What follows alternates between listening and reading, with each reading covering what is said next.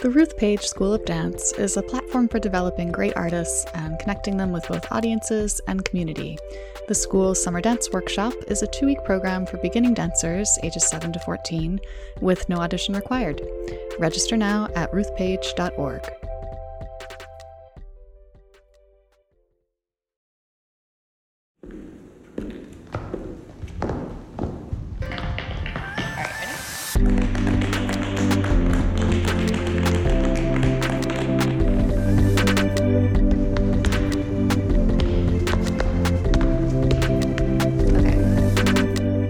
dance friends, and welcome to the Dance Edit podcast. I'm Margaret Fuhrer. And I'm Courtney Escoyne.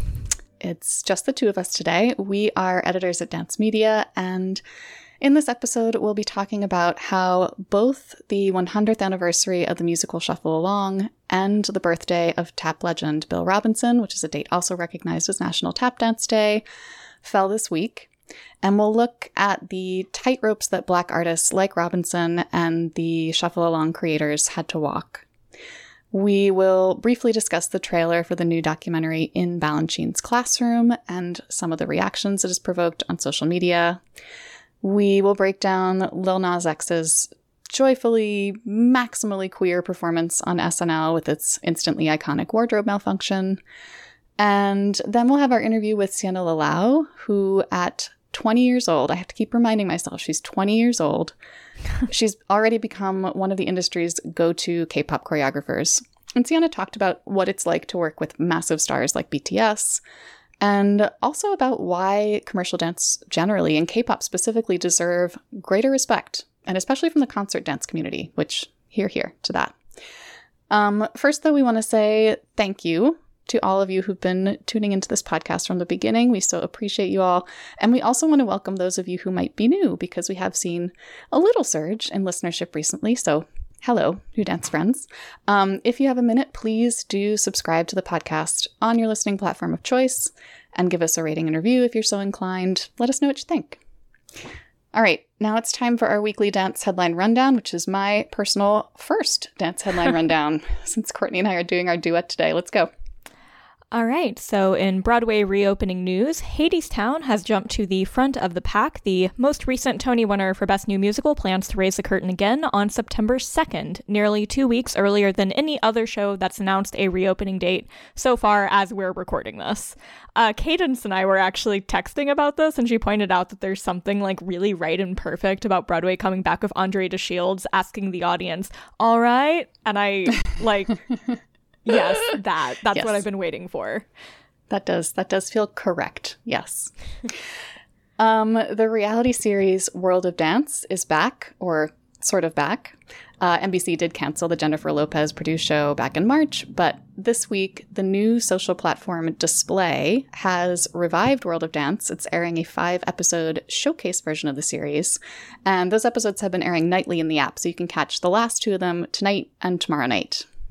Uh, in a bit of a turn for sad news, uh, Verndell Smith, the founder of Ultimate Threat Dance Organization in Chicago, was shot dead a few blocks from his studio. The 32 year old was remembered by his family and the families of his students as a uniquely caring teacher who wanted to make his studio a safe space for the children he taught.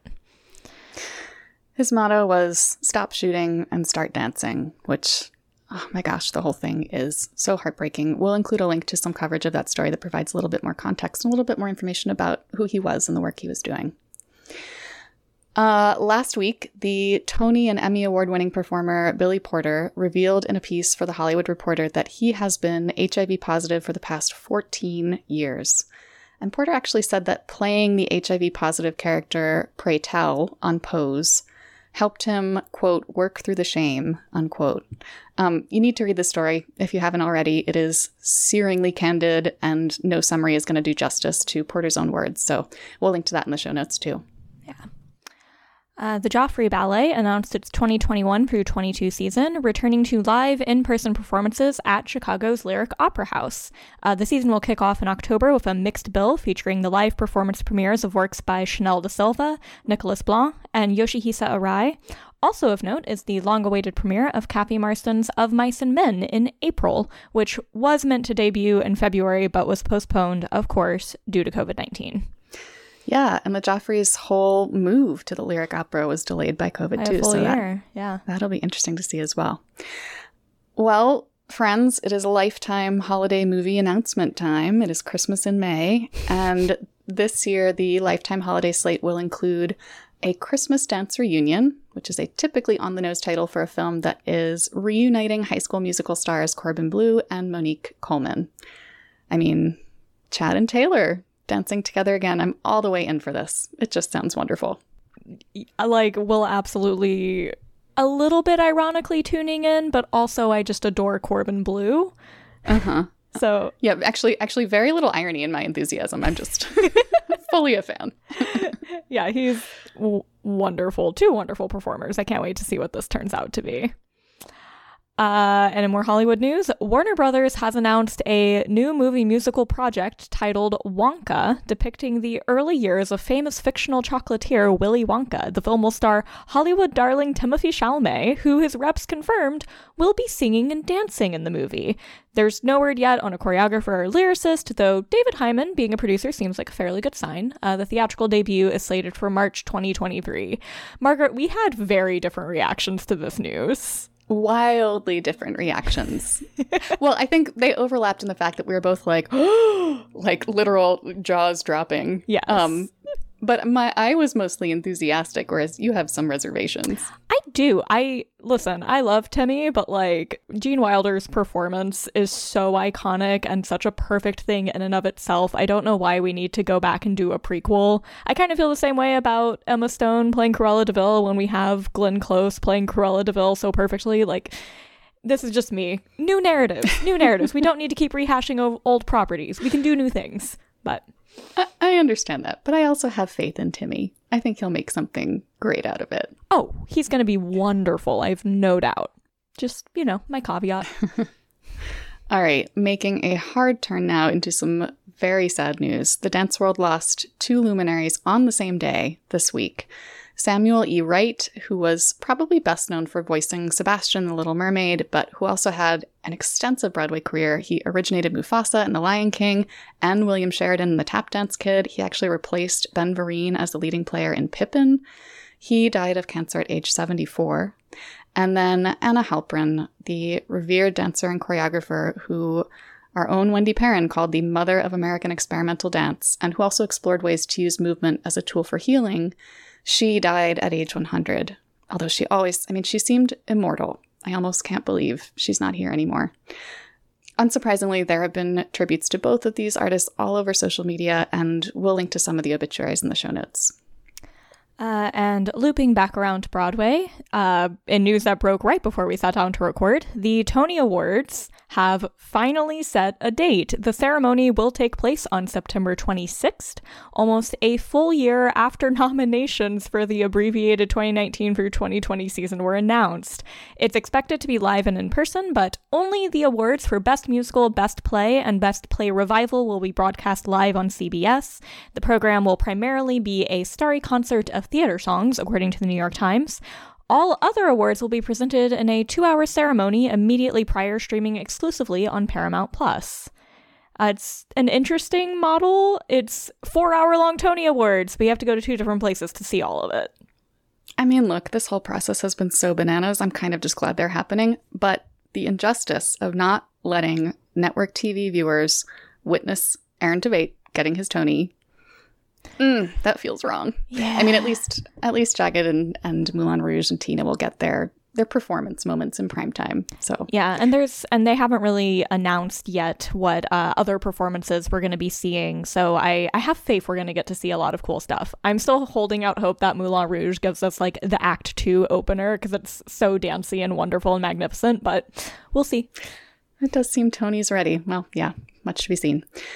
So, in our first discussion segment today, we want to recognize and then tie together a few different milestones that happened this week. So, first, uh, May 23rd, on Sunday, was the 100th anniversary of the groundbreaking show Shuffle Along.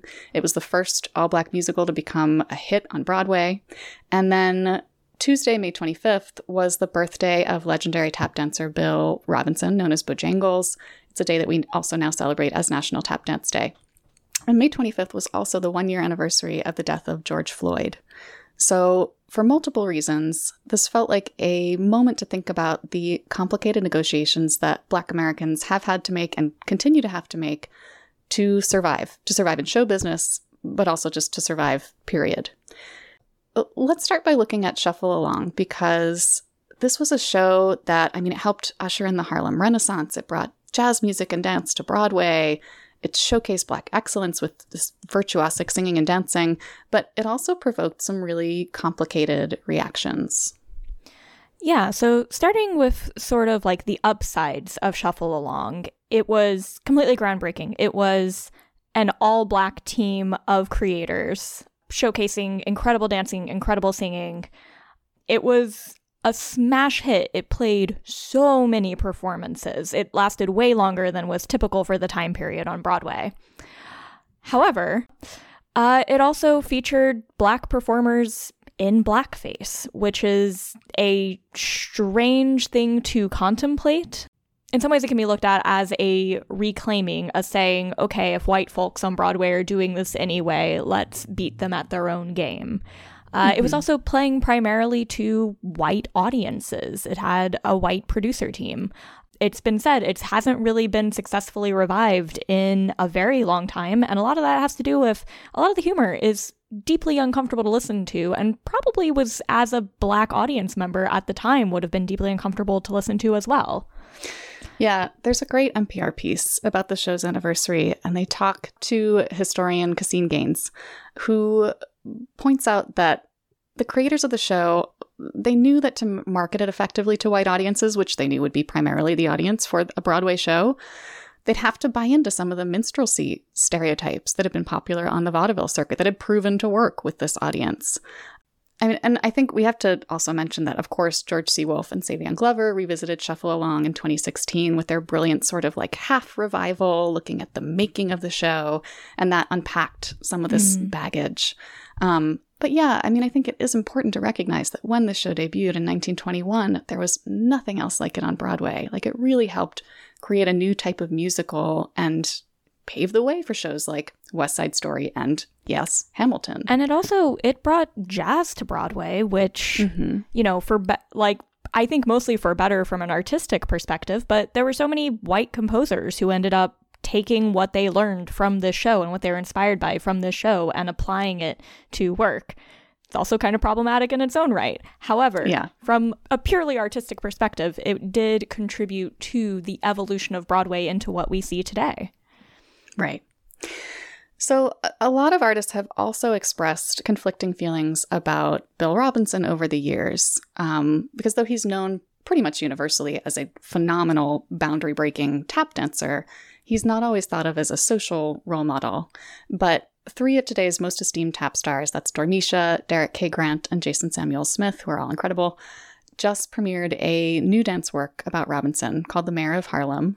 And it celebrates not just his dancing, but also his sort of behind the scenes style of activism.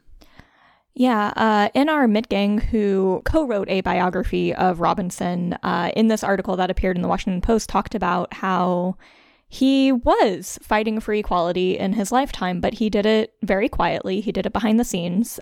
To quote him in this article, he was smart enough to realize that if too many whites realized he's breaking down this barrier and breaking down this barrier, he would be out of a job. So mm-hmm. he played by the rules of his time, quietly pushed where he could push, did it behind the scenes, and kept doing the work, essentially. Yeah, and talking about the pushing that he did do, I mean, his civic contributions, for example, he was a really engaged community supporter. He performed in benefits, he did charity work. Those are the kinds of actions that earned him that honorary Mayor of Harlem title, which is where the title of the show comes from.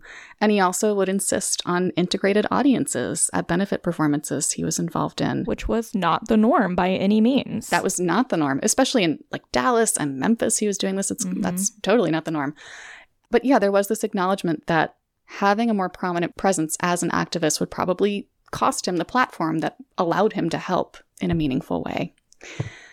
So, anyway, Courtney and I, we're not tap experts, we're not tap history experts. We will link to the NPR piece about Shuffle Along. We will link to the Washington Post story about the mayor of Harlem so you can learn more there.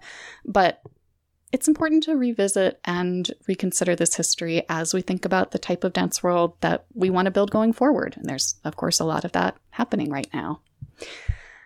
Uh, so, speaking of reconsidering history, hmm. in our next segment, we're going to get into the new trailer for the documentary in Balanchine's classroom, which dropped a few days ago. Actually, we're not going to get too far into it because it is just a trailer. We have not yet seen the film. Often, filmmakers have very little to do with their trailers, so it might not be a complete representation of the full documentary. But this thing provoked some heated reactions on Twitter. Um, and as people who are deeply invested in ballet and invested in rethinking how ballet's story, particularly when it comes to its like quote unquote great men, is told, we just couldn't not talk about it. Yeah, so I think, as Margaret said, worth noting, oftentimes the people who cut trailers aren't actually the people who made the films. However, I do want to point us to the synopsis that's provided by Zeitgeist Films, part of which reads, uh, quote, it takes us back to the glory years of Balanchine's New York City Ballet through the remembrances of his former dancers and their quest to fulfill the vision of a genius. End quote. Everything about the language of this does, to me, and I think to a lot of people, reek of that lone genius mentality, which we see so much and which we pretty much only see applied to straight, white, cis men and historically has been used to cover up and excuse poor behavior, which you do not have to look far to see further discussion on this. Literally around the trailer, uh, so much Twitter discussion was happening about okay, but are we going to talk about the mistreatment? Are we going to talk about the relationship he had with a lot of his dancers? Yeah.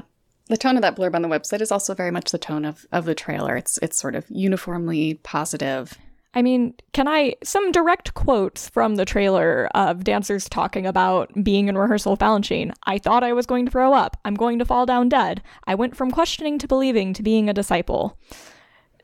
Yeah, it's a little culty.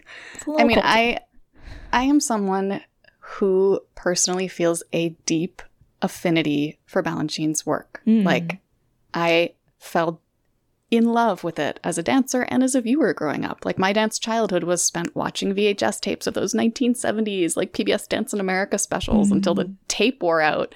And I remember learning the variations. I specifically remember learning the divertimento number 15 variations and that one that like da da da da da da da da da da and and thinking like the internal logic of these steps is so right. Like this is what it feels mm. like to be the music, you know?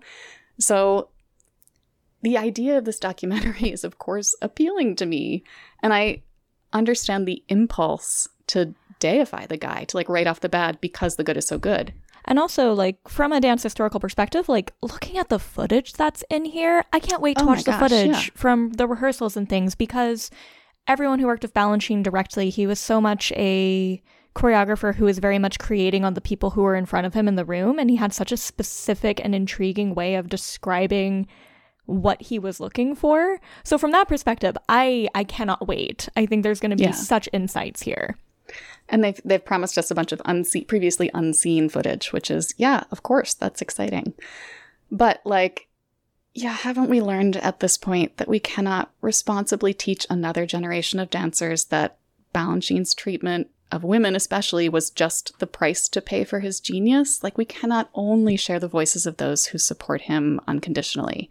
And also a more nuanced take on his legacy would be so valuable. Yeah. Like again, it's that idea that we just keep coming back to on the podcast of can we please learn to hold multiple ideas in our head simultaneously? Like Balanchine was a brilliant teacher and choreographer. Balanchine's treatment of dancers, especially women, was extremely problematic. Both of those things can be true at once. Yeah. Um, Anyway, as we said, this is just a trailer. Here's hoping that all this worrying we're doing ends up being completely unnecessary. And they, they do show a more complex portrayal of, of what Balanchine was actually like, what working with him was actually like. Here, here. All right. Finally, we want to discuss another news item that we could not not take a minute hmm. to obsess over. Um, that, of course, is Lil Nas X's internet breaking performance on Saturday Night Live over the weekend. Actually, he did two songs on the show, but we're referring to his performance of Montero, which was his first collaboration with choreographer Sean Bankhead. That is just a match made in dance heaven. And the two of them use dance to celebrate queerness in a way that still, I mean, even in 2021, you just don't see that much in pop music. So before we get into the whole like wardrobe malfunction part of this and all the craziness in the week leading up to this performance, because it was, It was from the bonkers, sounds of it yeah. bananas. I just uh watching this, it makes me think about how when we have talked about queering the dance vocabulary. We've talked about a lot in the context of ballet, because ballet has been pretty much the slowest to get there. But when we talk about Mm-hmm. queering dance vocabulary and having a more uh, for lack of a better term, egalitarian approach, expanding the colors in your tool chest, not just saying, okay, this is quote feminine movement, this is quote masculine movement, uh, really allowing everyone to access everything. Watching this, the sensuality of it without getting hung up on gender norms, Mm-hmm. oh, it just it just hit different and I loved it so much. It was just beautifully choreographed, beautifully performed, so sensual, so well, just everything about it. There was never a point where I'm just like, oh, they're, they're trying to be feminine, they're not being feminine, or oh, they're like doing the cliche of masculinity. It's like, no, this is just a complex look at sensuality that is ignoring gender norms and Mm-hmm. just, mm, just, yes, I'm running out of words. I'm so into it. What's so great about Lil Nas X, I mean, it has been for a while, but this performance just kind of epitomized it, is it- it- making what used to be implicit in a lot of pop performance explicit. Like, Mm. it's not that queer culture hasn't been influencing pop music for decades. Yeah. Of course it has. It's been everywhere. But it's uh, looking back on, like, especially boy band history, for some reason, that's where my head goes. There was always this overtone of, like, yeah, we're stealing from all these different parts of culture, but, like, no homo. You know, like, they Mhm. had to prove their heterosexuality. Lance Bass could not be gay, you know? And now it's recognizing all those contributions in a way that's celebratory. You're not, you're not hiding behind anything, including, unfortunately, in this case, his own pants, which, I, I mean, look, he covered it like a pro, literally covered it like a pro. It, it made it meme worthy, which kind of got the performance more more exposure in a way that I think ended up being great. Exposure. Huh. Oh my god, I can't. I'm, I'm not even doing it intentionally. well, and I think also like uh, it was quite cool because he ended up going uh, and doing an interview with Jimmy Fallon, and they showed a video of his dress rehearsal where he actually did like the move on the pole he was supposed to do, and it was so impressive, and also just kind So of proved cool. like this was not a stunt. This is what the choreography was supposed to be. Also, mad props to those dancers because apparently the day before filming, uh, one of the cast members uh, in that dance crew tested positive for COVID. The entire cast had to isolate, including Sean- choreographer Sean Bankhead. They had to get completely new dancers, rehearse them remotely, not having the choreographer actually there. And like you watch this video, they are so on it. They are so rehearsed. They know exactly what they're doing. Like mad props. Yep. I mean, long story short, there is like dance people are the ultimate professionals, always. Mhm. And also, Lil Nas X and Sean Bankhead collaborations forever. Just forever. Yeah, this is my new favorite dream team. All right. We're going to take a break. When we come back, we will have our interview with Sienna Lalau. So stay tuned.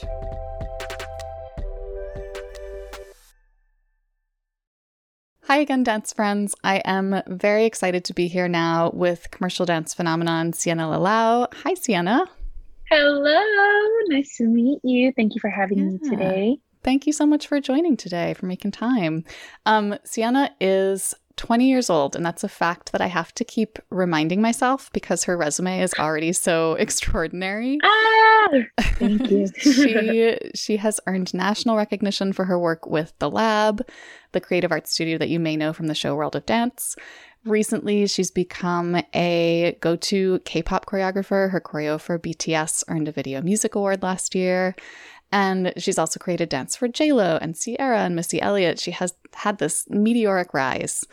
Um, but before we talk about all your professional successes, Sienna, can you actually start by telling us your dance origin story? Like how and when did and why did you first fall in love with dance? Absolutely. Um, for me, I was actually surrounded by music all of my life. My dad used to be a DJ back in the day.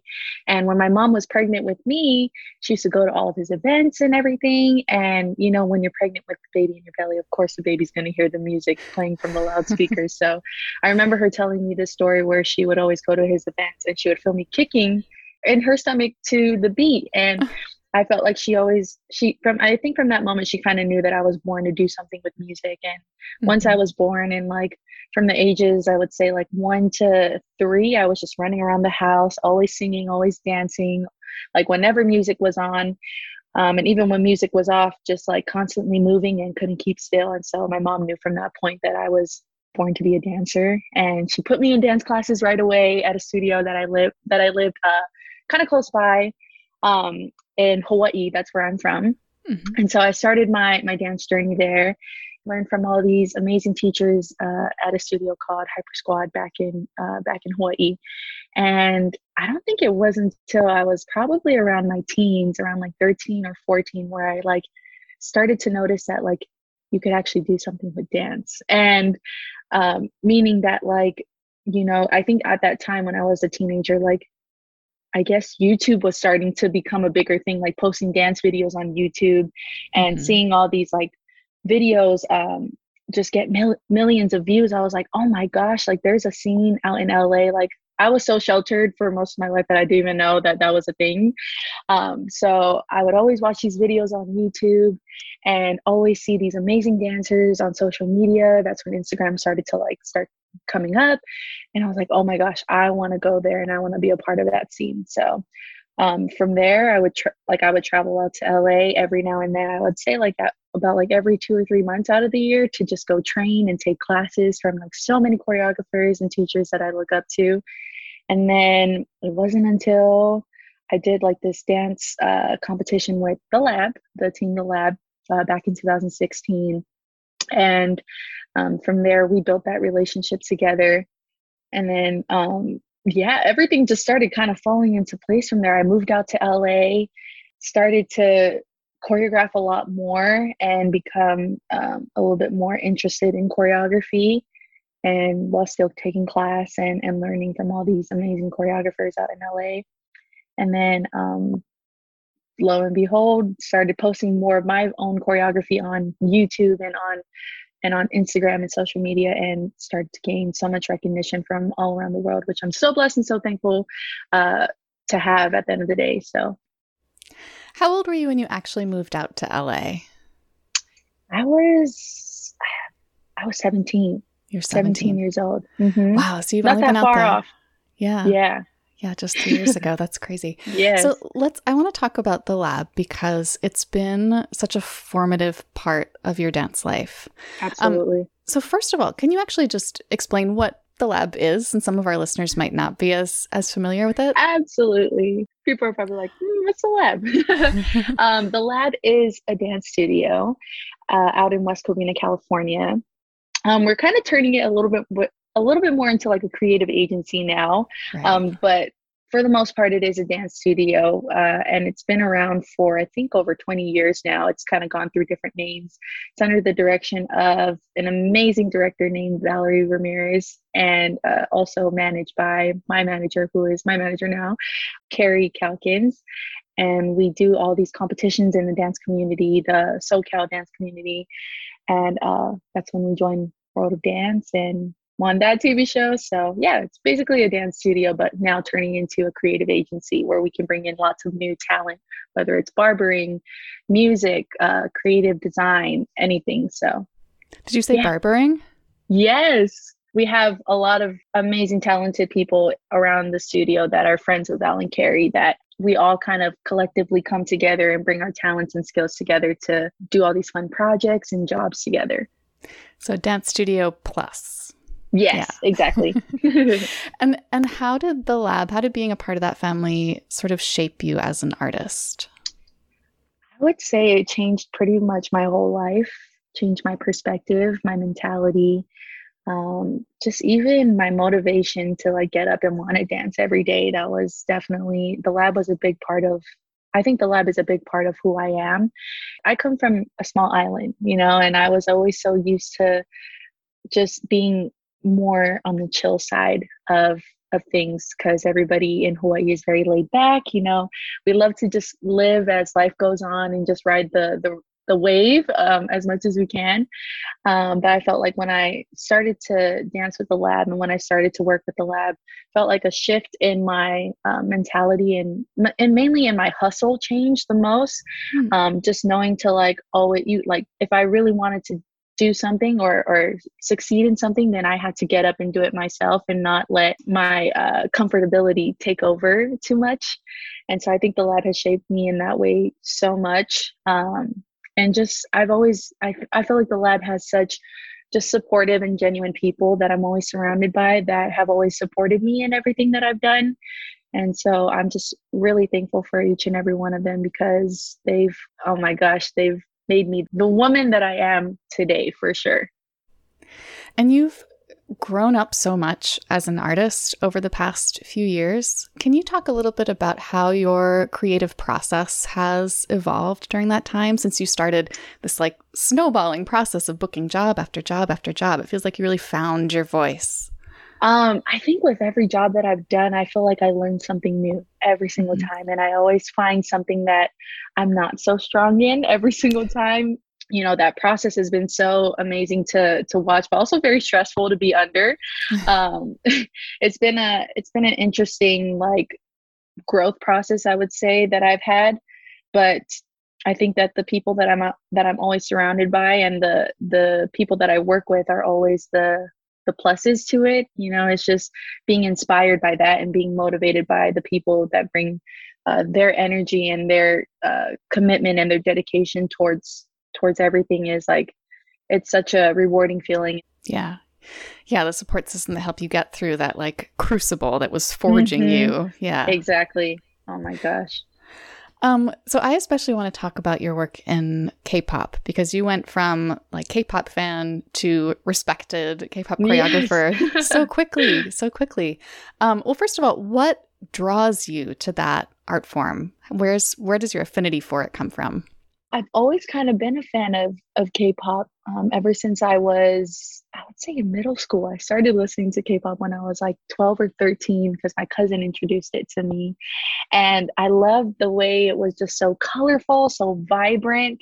Um, and even though I didn't understand a word they were saying at the time, it was just the fact that their music videos felt like it always had so much life in it and um, that's something that i connected to right away it was like the fashion that they had the music makes you feel good the beat and the the vibe that you get from it is just so it's so childlike but in like a like i was saying it's just very vibrant very full of life. And so i think that's why i liked it so much. Yeah. I know what you mean about almost a, a, like a childlike quality to it. It's that sense of like earnestness. Like there's yes. no cynicism in it. It's always like full throttle. Like we mean exactly. what we're saying, right? Which mm-hmm. is so yeah, yeah. There is there's such an appeal to that, especially right now. I feel like after this year, we all need more of that. Oh my gosh, I totally feel that. So, how did you initially get involved as a choreographer in that world? What was kind of your breakthrough moment?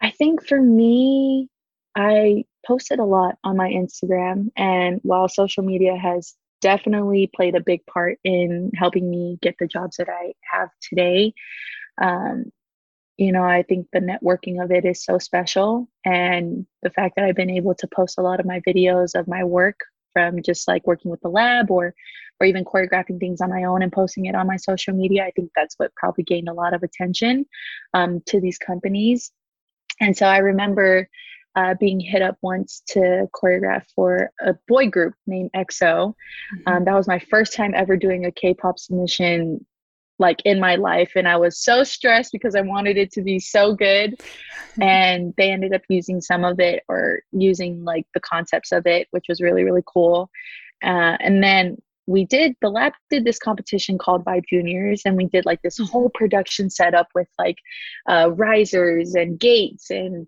chains for dogs. I don't know. It was like a full on crazy performance. Um, lab is always full out. Always. Oh, always, always the most. um, but I think after that we put after that video got posted, that's when BTS had hit me up or hit the lab up to have me choreograph to their song Dionysus, which they wanted to use all of these props in it, like a moving table, chairs, a staff. Like they had, they wanted everything in it, and it was about like the the Greek gods or like having a dinner at the table or the Last Supper. I think that's what the mm-hmm. the um the theme of it was. And so I was like, well, I just choreographed for, you know, the lab, like doing all this production stuff. So I think I can do it we did it we sent it in they loved it they used everything and from there they posted the their video of their, performance and i was able to kind of share it on my page and from there i think that's when their army their fans they were like oh my gosh you choreographed this it's so crazy like the production level of it is insane um, which i'm so thankful for them by the way. The army fans are definitely so dedicated and oh my gosh, they are so supportive of everything. And so, yeah, after I choreographed that for them, I was able to choreograph for a little bit more K pop jobs on the side for other groups after that. And then it wasn't until they hit us up again um, back in, I think it was like November of 2019 to turn in a submission for uh, on uh, mm-hmm. that music video that we were able to be a part of. And so from there, I sent in the submission, and because they loved the way the dancers executed it so much they wanted us to be in the music video ourselves. So um, oh my gosh like things just blew up from there. And obviously covid happened right after that which is such a oh such a sad feeling to be on such a high and then now Complete go back to yeah. exactly. Um, um, but from there i was so blessed because there were so many k-pop companies reaching out to me um, i especially just from that asking me to choreograph some of their their new comebacks and their new songs that were coming out. So I was able to do I think like close to 10 different K-pop comebacks in in the year of 2020 alone, which was so um, just such a blessing, especially because you know the world got on the world was put on pause and the world mm-hmm. got shut down, and so to be able to still be working, it's just crazy to have a job after everything got shut down. So I didn't know that story that BTS already had in mind. They wanted to use those specific props, and you were like, yes. "I can do that." The lab has exactly. taught me how to do that. Yeah, I'm your I'm your girl. Um, exactly. That's so great. I want to talk a little more about working with BTS because I mean, once once you work with BTS, all of K-pop comes calling. Um, Absolutely. But so, how do you how do you choreograph for this group that is first of all so famous, so huge, and mm-hmm. second of all, it has there's so much diversity in their movement aesthetic. Right. Um, for me, I I'm obviously a very big fan of theirs. I've always been a big fan of theirs. So, uh, I would say the the 13 year old girl in me was definitely screaming a lot um, inside when I first heard that they wanted me to choreograph for them. Um, but you know, I think whenever I work with artists, um, I like to just think of them first as human beings and you know and and not put so much of the the pressure of them being a star on top of myself just putting this mindset on myself that like okay they hired you because they believe in you and you know they they want to work with you. They know what you can do. So it's time to pull up. It's time to show out and and not be afraid and not be scared of of showing them who I am through my choreography but for them to especially like you said they have such a diverse movement uh, range and like what they do. And i grew up listening to them and i also watched all of their music videos uh, so i know what they're capable of doing. And so for me i wanted to think of things that maybe they haven't done too much of in their their past uh, songs and try to bring a different energy and a different vibe that would fit the the song that they wanted me to choreograph to trying to think of ways to elevate their movement and think of different things that they haven't done before. Mm-hmm. Yeah, yeah. Rather than sort of playing the greatest hits in terms of things they've done. Exactly. Yes. Um, so a lot of our listeners are from the concert oriented part of the dance world. Mm. And I think mm. sometimes that community tends to write off commercial dance generally. And K-pop in particular as like mm. unserious, quote unquote, like, oh, that's fun. That's not serious dance. Which is clearly wrong. But can you, what would be your personal argument against that? Like, what does that perspective on this industry miss? I think dance is just meant to be a form of an expression, right? And so mm-hmm. I can see where the the concert dance world wants it to be serious. Um, but I think the one thing that dance is able to do, the superpower that it has, is that it brings people together. It unites people, and it's it's something that's very fun, something that's very um, pure, and something that's very raw in its in its own self. And so, I can see where they they probably look at the industry and the K-pop, um, just the K-pop world as unserious, um, quote unquote unserious. Um, but I think that they make waves in the community, they make waves mm-hmm. in the mm-hmm. world. And, you know, they're also bringing together people of all different backgrounds, all different origins, all different styles. And so, personally, I think that, you know, the K pop and the uh, commercial industry is definitely serious because it makes impacts. Yeah. It makes impacts on people. Everybody feels something when they when they watch either the K-pop industry or the commercial industry. Yeah, it's like the proof is in the impact. You can't yeah. argue with the billions of views that these video get. They're obviously connecting with people. They mean things to people. Exactly. Exactly. And I think I, I phrased that question poorly because it's it unserious is sort of the wrong word. It's more about yeah. a lack of respect. Although mm. I do mm. think I think some of that comes from the fact that K pop in particular in the commercial dance industry generally emphasizes fun. And that is seen as inherently less serious and therefore inherently less worthy of respect, even though right. that shouldn't be the case because I know mm-hmm. you take your work deadly seriously, even though yeah. what you're doing is inherently fun. Exactly. Um, well, anyway, here's one giant reason everyone should take commercial dance seriously, and that's something that you already touched on, which is that the industry has done a much better job weathering the pandemic than the concert dance world has. There's still commercial work out there mm. happening. So, can you talk a little bit more about how the pandemic affected your life and career? How did your life change? And what have you learned over this past pandemic year? Absolutely. Um, I would definitely say the pandemic changed my life tremendously. When it first started, um, I was already kind of like going through a lot, like mentally and like emotionally. And I remember just being on a two week like break. I took a break from everything, everything that had to do with dance. I said, nope, I'm gonna watch TV, Netflix. right. I said, let me just take these two weeks to myself to just kind of process everything that's going on and really figure out the next step in my life.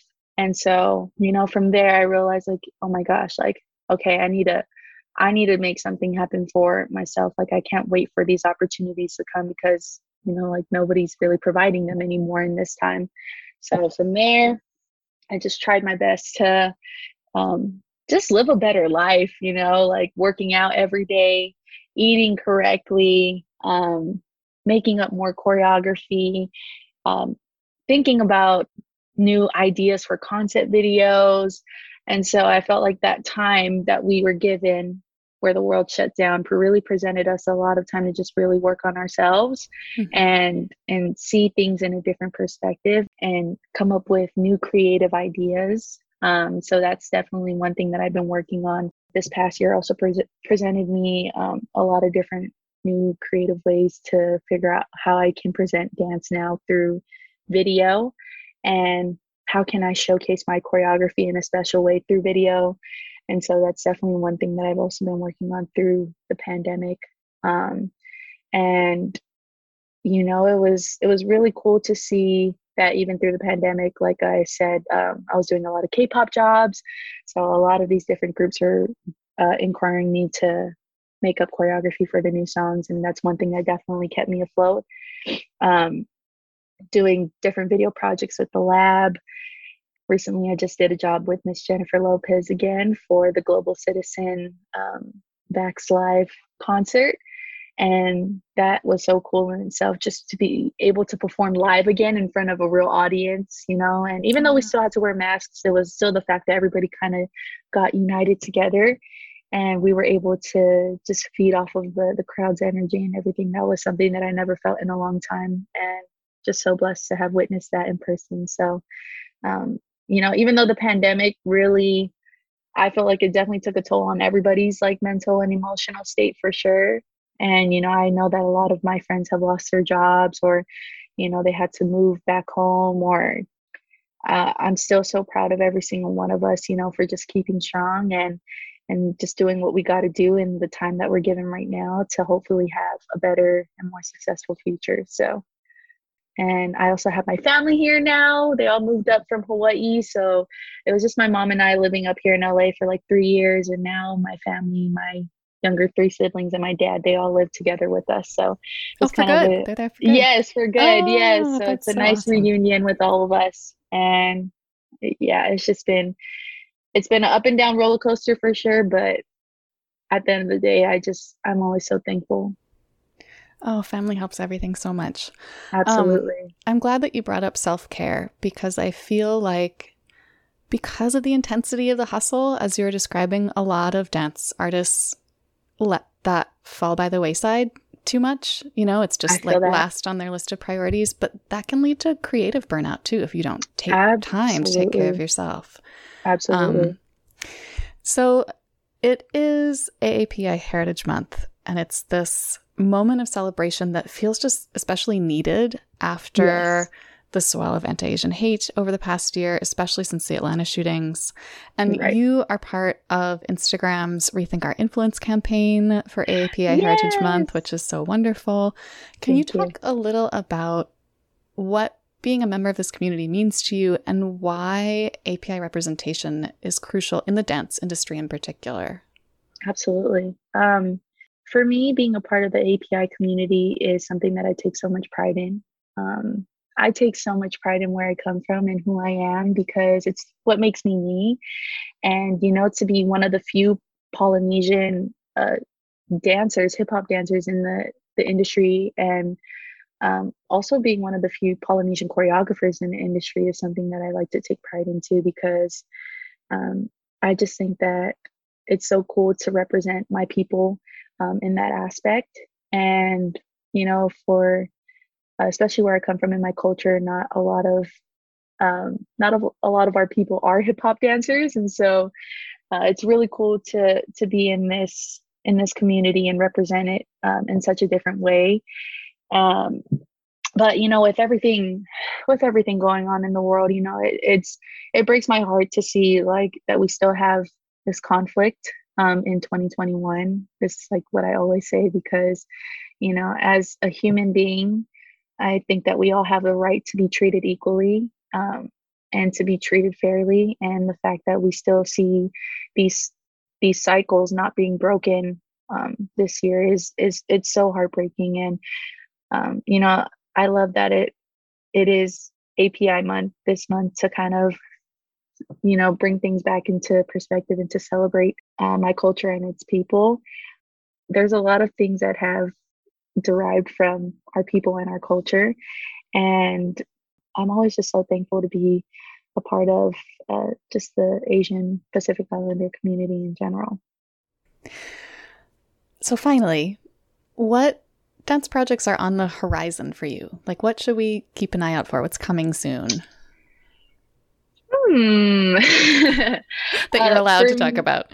No, you're all good. um, some K-pop jobs here and there that I cannot talk about, but stay tuned. definitely um, stay tuned for that, and um, hopefully just to keep dancing every day and just do what I love. But that's definitely what might be happening in the future. Listeners, she just gave me the best wink. Um, thank you so much for taking the time today. Where can people go to keep up with you and to find out what you're working on? I know your Instagram is huge. Is that the best place to go? Yes, uh, my Instagram for sure is the best place to go. It's uh, Sienna, S I E N N A dot Lalau, L A L A U. And you can go check out all of my stuff on there. That's usually where I post, but I've been kind of bad at posting recently, so I will get better at it. Oh, you're bad at posting is most people's great at oh. posting. Oh. so thank you again, Sienna. And yeah, looking forward to seeing more of those projects. Yay! Thank you so much. Thank you for having me, and thank you everybody for listening. I hope you have a beautiful day, and I hope you guys are all doing well in this crazy time that we're in, and I hope that we can all be reunited once again very, very soon. Amen to that. Thanks again to Sienna. And by the way, she just joined Misty Copeland's HQ Dance and Activism Challenge, which is a chance for young dancers, I think it's ages 13 to 21, to tell their stories through dance and then also potentially earn prizes. Uh, so you can find out more about that on her Instagram page, which again is at sienna.lalau. All right. Thanks everyone for joining us. We'll be back soon for more discussion of the news that's moving the dance world. Three of us will be back soon.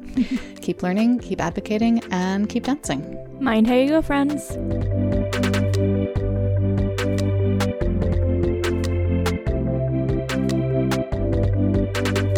The Dance Edit podcast is a product of Dance Media, publisher of Dance Magazine, Dance Spirit, Point, Dance Teacher, Dance Business Weekly, and the Dance Edit newsletter.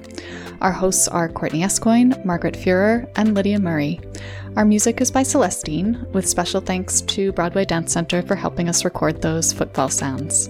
Find out more about the Dance Edit and subscribe to our daily newsletter at thedanceedit.com.